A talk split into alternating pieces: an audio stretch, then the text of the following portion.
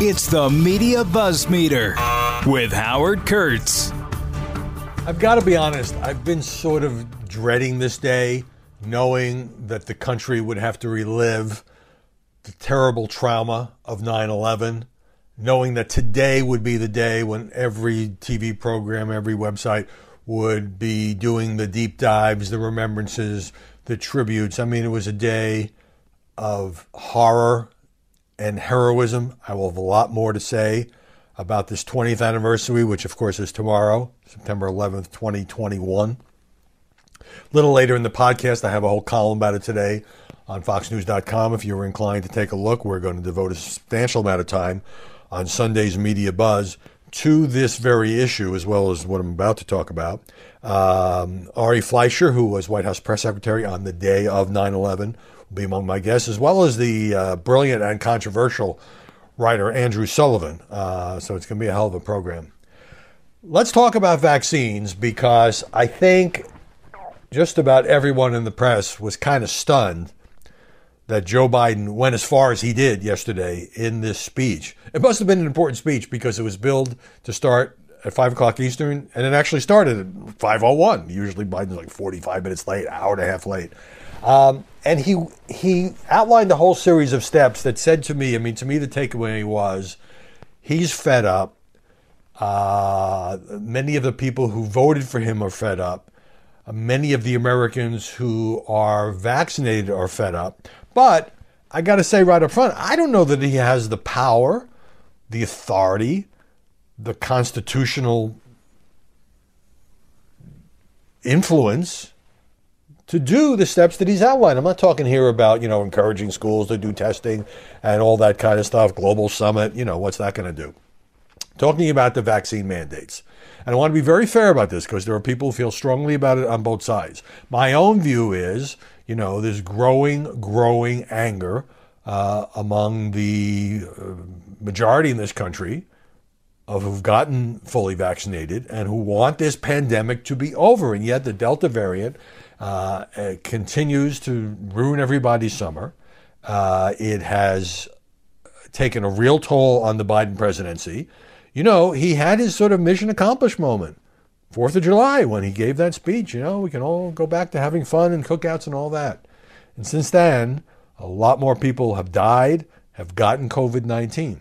And so from the speech yesterday, President says this is not about freedom or personal choice. It's about protecting yourself and those around you, the people you work with, the people you care about, the people you love. And he said, My job as president is to protect all Americans. Later in the speech, he said, We've been patient, but our patience is wearing thin. And your refusal has cost all of us? Well, first of all, I mean, the president is partially wrong. It is about freedom and personal choice, wherever you come down on this. Even if you believe that it's the patriotic duty of every American to go get these shots, there's still a debate here about whether they should be forced to do so. And there's also the question of why did Biden flip? Because he's on record, he said it in December before taking office, he said, I'm opposed to vaccine mandates. Now, I suppose his explanation, White House explanation would be, yeah, but our efforts of persuasion have hit a wall. Uh, we developed these incredible life saving vaccines. Obviously, that began with President Trump and Operation Warp Speed.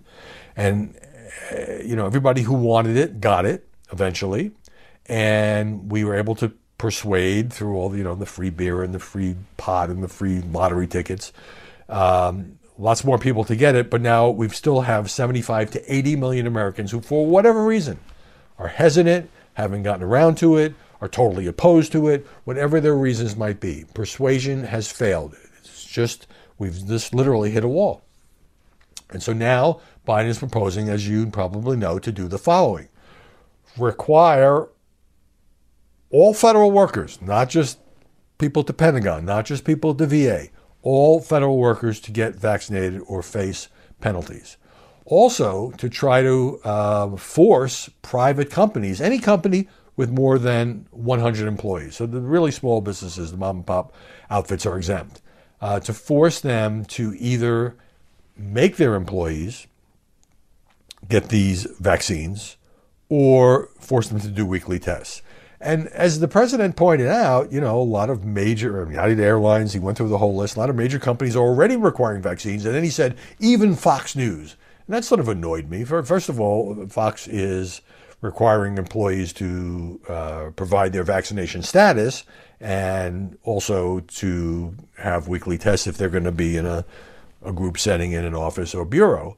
Um, and and but the, the, the notion of even Fox News suggests that well Fox News of course is opposed to vaccines but look what they're doing for their own employees and as I've said before you know many many people at Fox News including me including Hannity including Steve Doocy to pick some people from the conservative side uh, we had John Roberts and uh, Harris Faulkner do PSAs get vaccinated it's the right thing to do Fox News doesn't have this position. There are certain opinion hosts at Fox News who express skepticism or don't like mandates.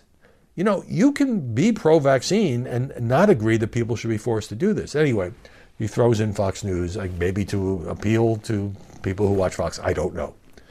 Um, but the predictable um, partisan reaction has been, you know, if you tend to be on the right and pro Trump, you hate the idea of Biden uh, possibly exceeding his power and try to do this. And if you are on the liberal side and pro Biden, you say, of course, the president has a responsibility to save people's lives. I mean, there is no question. Uh, sure, it's personal freedom. There is no question. If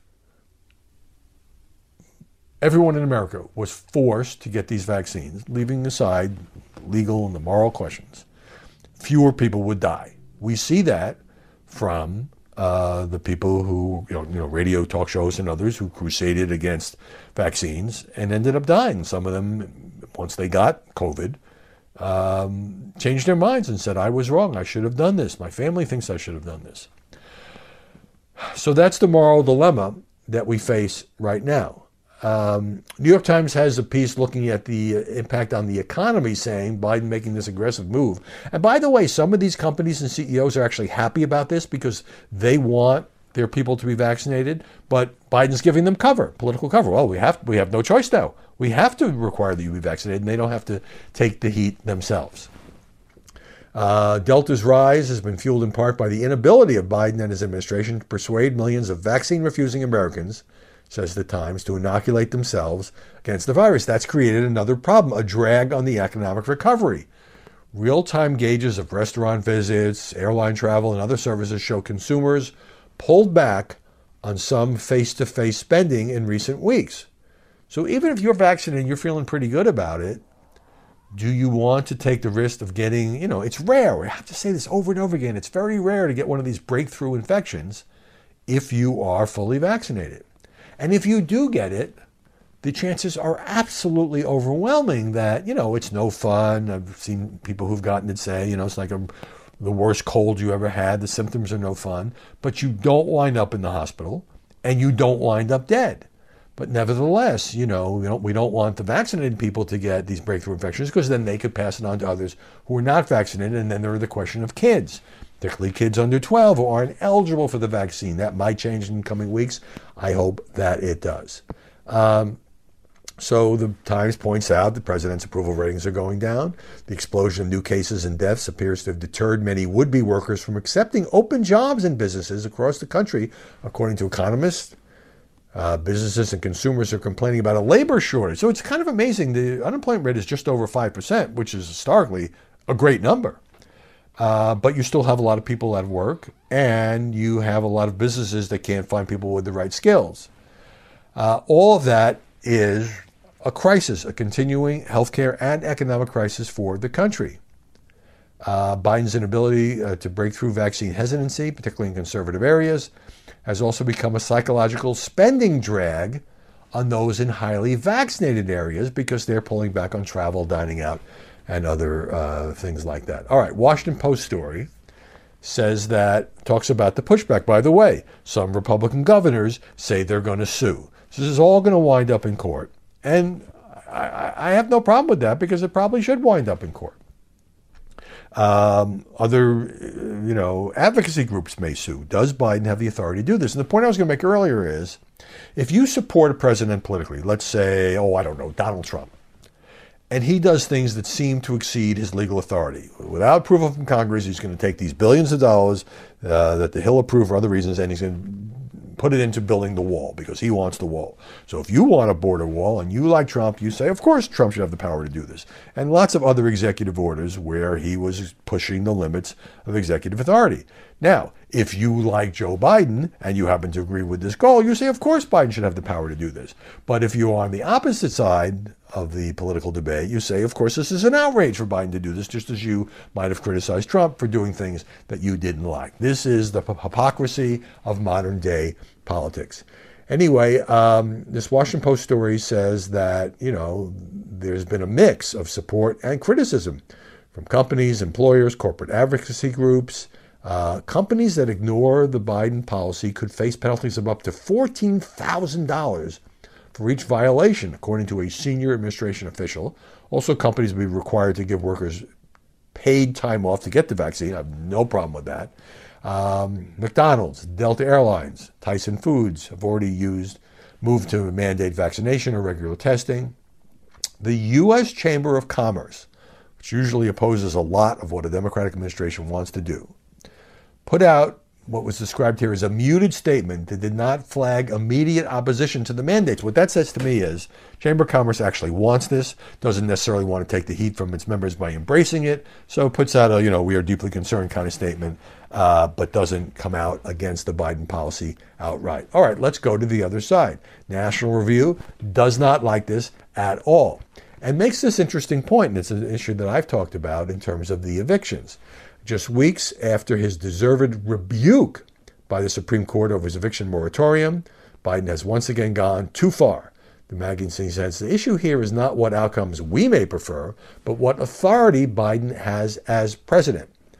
As chief executive, uh, NR says it's one thing for Biden to require vaccination for federal workers. And by the way, I don't know why he ex- exempted U.S. Postal Service. I don't know if that's political uh, if their status is different, but it seems to me to be a misstep. If this is so important, why wouldn't the people who deliver the mail want to be, why wouldn't we want them to have that protection? Um, and National Review says, okay, he may even have authority over private companies that are hired as federal contractors. But Biden's proposal goes way beyond that by ordering all private businesses over 100 workers to require vaccinations or weekly negative tests for all their workers. Um, that could affect 80 million private employees. And National Review points out in December, Biden said of vaccinations, I don't think it should be mandatory. I wouldn't demand to be mandatory. Well, that was then. This is now. National Review. We hope the Supreme Court will be just as incredulous when it comes to Biden's latest overreach, because that's what happened is that, um, and by the way, I, I just saw another story about how is it that Congress passed $46 billion to help renters keep their homes and apartments, and most of it remains unspent, forcing the uh, eviction moratorium from the feds, which maybe in the beginning was a good idea, but you can't do it forever. And Biden said, I can't do this. And then he flipped because he got so much pressure from the left wing of the Democratic Party that he did it. And then predictably, SCOTUS knocked it down. So the National Review is drawing that parallel.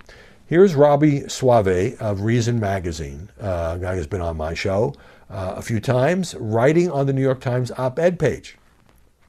Uh, and he's not anti vaccine, but he says the following the President should not, and likely does not, have the power to unilaterally compel millions of private sector workers to get vaccinated or risk losing their jobs.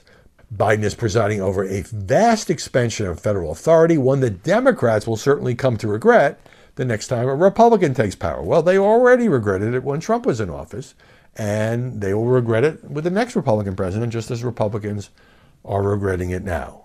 More and more modern day presidents are testing the limits of their authority in ways that the founders could never have imagined. And more and more, the Supreme Court, as in the Texas abortion case, and I'll get to that later, um, it's almost like the nine unelected justices get to decide everything in America. So, uh, Soave says in this piece uh, that this is using labor and OSHA to enforce this, fundamentally undemocratic. Congress is supposed to make the laws, not an unaccountable bureaucratic agency. Now, um, he goes into, well, like some of the people who aren't getting vaccines may have already had COVID and they don't feel they need it. They feel like they have the antibodies. The most anti vaccine Americans, those who are adamantly refusing the jab because of a misguided belief that it's dangerous will probably not change their minds because the government is strong arming employers. On the contrary, he says, federal mandate might actually be taken as confirmation that their paranoid suspicions that the vaccines have less to do with health and more to do with social control.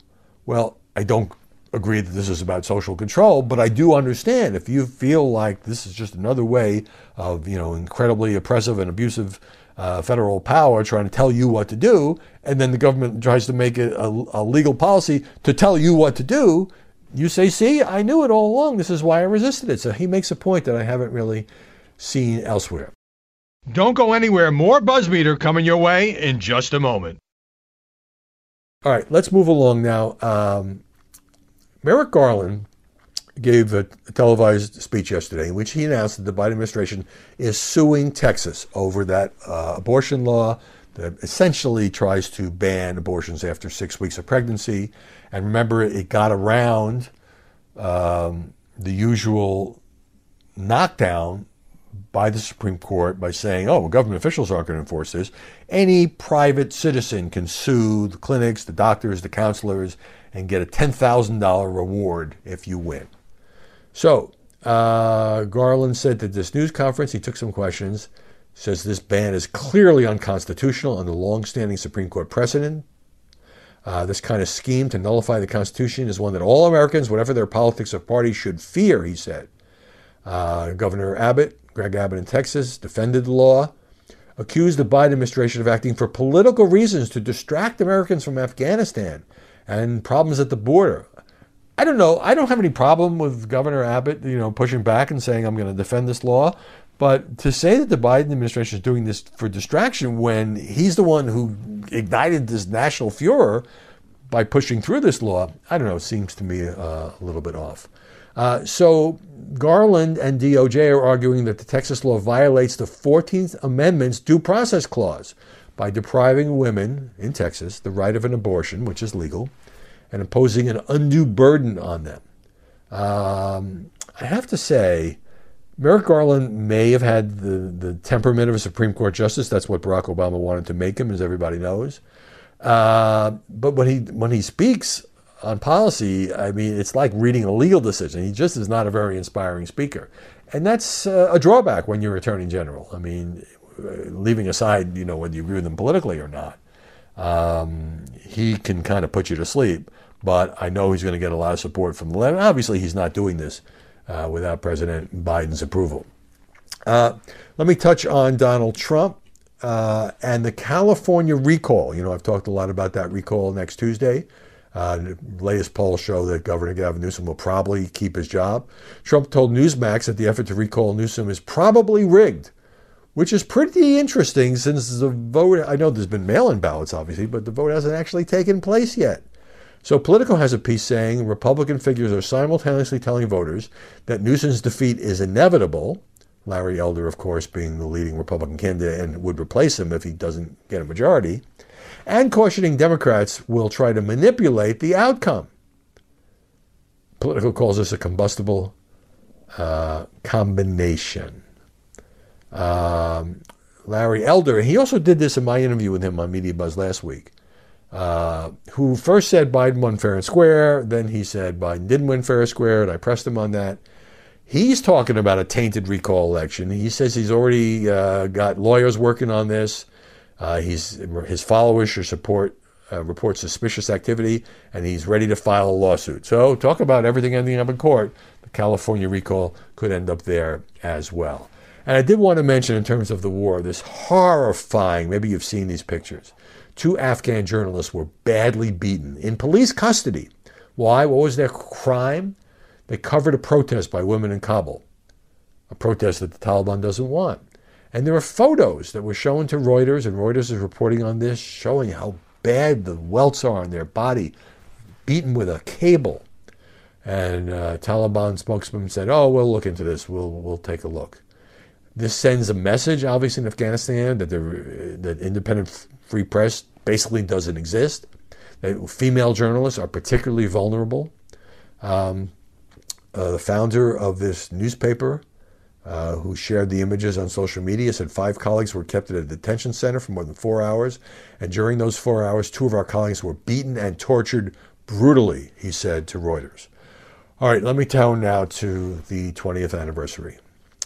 Um, you know, I guess you have a whole generation that has grown up since September 11th, 2001, that, you know, obviously knows about the attacks, but doesn't really know the horror of it, the details of it. And I think it's really important. I'm not a big fan of anniversary stories when it's something of this magnitude. It is important for the media to do what they are doing today and remind us of what happened. And it is a day that changed this country forever. Absolutely forever. Uh, Fox News poll 64% say it permanently changed the country, um, compared to 50% in early June who said the pandemic has permanently changed the country. So, um, what I remember is, I mean, it's, I happened to be on a treadmill in a gym and the Today Show was on, and suddenly there was, you know, they interrupt everything. Matt Lauer and Katie Couric, and this footage, and there's a report of a plane hitting the World Trade Center. And of course, my thought was, what a horrible accident. How could, you know, in broad daylight, a plane have done that? It, I couldn't really grasp until more details came in. And then, of course, the second plane hitting one of the towers, that this was a terrorist attack. It, it wasn't within, you know, wasn't something that, eh, despite, you know, the what we later learned was the classified cable that went to President Bush, Bin Laden determined to strike in America, something we were completely and totally unprepared for. And it shook us. I mean, just the sheer magnitude of death, of course. And it wasn't just the World Trade Center. It was the plane that hit the Pentagon. It was the other plane in Shanksville, Pennsylvania, where passengers bravely stormed the cockpit. But you know, we always had this sense of invulnerability because we're protected by oceans. Obviously, there have been other terrorist attacks. The first uh, bombing at the World Trade Center in the basement parking garage, and others but for, for sheer evil and terror on this scale. And it also gave rise to what we're hearing a lot about today in the media is the incredible bravery of the firemen and other first responders who went toward the tower to try to help people who did save some lives, but many of those first responders lost their lives. So there was that shock. And what I also remember so vividly was George W. Bush going to ground zero surrounded by that wreckage, which was there a long time, uh, many months. It even became like people would visit New York and they would go to see the wreckage to remember what happened. And picking up that megaphone and saying that the people who did this will, will pay. We will find you and we will hunt you down, and all the rhetoric that he used. And there was this incredible moment, period really, of national unity. The whole country, whether you voted for George Bush or not, was behind him in our anger, frustration, fury, uh, the sense of helplessness, uh, the sense of, desire for revenge against Osama bin Laden and Al Qaeda. That would, of course, take 10 years and led to the 20 year war in Afghanistan. But you didn't, for the most part, you didn't have liberals going on TV and Democrats going to the floor of Congress and saying this is all Bush's fault. It's terrible. Sure, there was calls to investigate it. There was a 9/11 commission because we were unprepared. But Bush had been president for uh, about eight months, so obviously the degree of lack of preparation spawned more than one spanned more than one administration. But then, and there's no getting around this, that period of national unity gave way to a period of intense polarization that has gotten worse and worse and worse to this day. So, I think about the Patriot Act and the huge debate about civil liberties, uh, later revelations about surveillance of Americans uh, caught up uh, by the National Security Agency. Was this going too far? Now, remember, there was a period of time when, when Bush would say, resume your normal lives, go shopping. There's nothing to be afraid of. If we all act afraid, the terrorists have won. That became the catchphrase. But there were, you know, serious questions that were debated in the media that became more and more and more polarizing over uh, the anti-terror tactics, such as waterboarding. John McCain came out and said this was terror. Uh, he had been tortured as a POW in Vietnam. So he led that side of the debate as with the, his unique status at that time. The Patriot Act, anti-terror tactics, um, the use of Gitmo. President Obama wanted to shut it down. That never happened. The horrible conduct, misconduct by American servicemen at Abu Ghraib, Abu Ghraib prison in Iraq, where those Iraqi prisoners were taunted and sleep deprived and all of that. And of course, the reason we were in Iraq was also an outgrowth of 9 11. It turns out Saddam Hussein had no weapons of mass destruction, nothing to do with September 11th. But the Bush administration, in the build up to war that many news organizations later regretted not being more skeptical about, including the New York Times, including the Washington Post, which I wrote about extensively, including ostensibly liberal magazines, uh, all got caught up in the fervor in the post 9 11 climate. And that led to uh, all of the pain and sacrifice of the Iraq War. So now America was in two wars at once. Um, and the more I think about it now, you just have, and by the way, there are many, many reasons for the polarization of American society. Uh, the decline of political parties, for example, the rise of social media, um, the way in which cable news networks, and whenever I write about this, I don't exempt any cable news network. Those on those that lean right, those that lean left, you know, need to kind of fire up their base, uh, and so you know, we saw this during the Trump presidency, certainly. Uh, and that was a two way battle with Donald Trump constantly denounced when he called fake news enemy of the people. And all these news organizations, just by the end of his presidency, being completely in all out opposition to him, not even really pretending to have any balance. And then we saw some of the opposite lining up when Joe Biden became president, except for the period of the disastrous withdrawal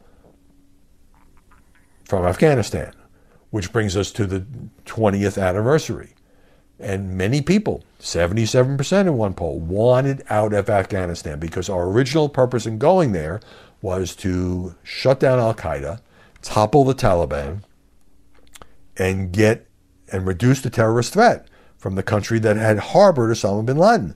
And that turned into, you know, trillions of dollars spent on propping up a corrupt Afghan government, training a military that turned out to be useless, nation building, the phrase that everybody hates. That's what happened. What happened in Iraq as well until we finally got out of that country. So, of course, there needs to be healthy, vigorous, even fierce debate about these war and peace matters about the U.S. military, the limits of military power, how long we should stay in these countries. Should we be involved in these foreign civil wars, uh, which is what they are, in nations that have been racked by tribal warfare seemingly forever? Um, should Trump be held accountable? In part for what happened in Afghanistan when he let the 5,000 Taliban prisoners go. Should Biden be held accountable? And the answer on these is yes not for the decision to get out, but for the way he got out, for not doing, for miscalculating about getting Americans out.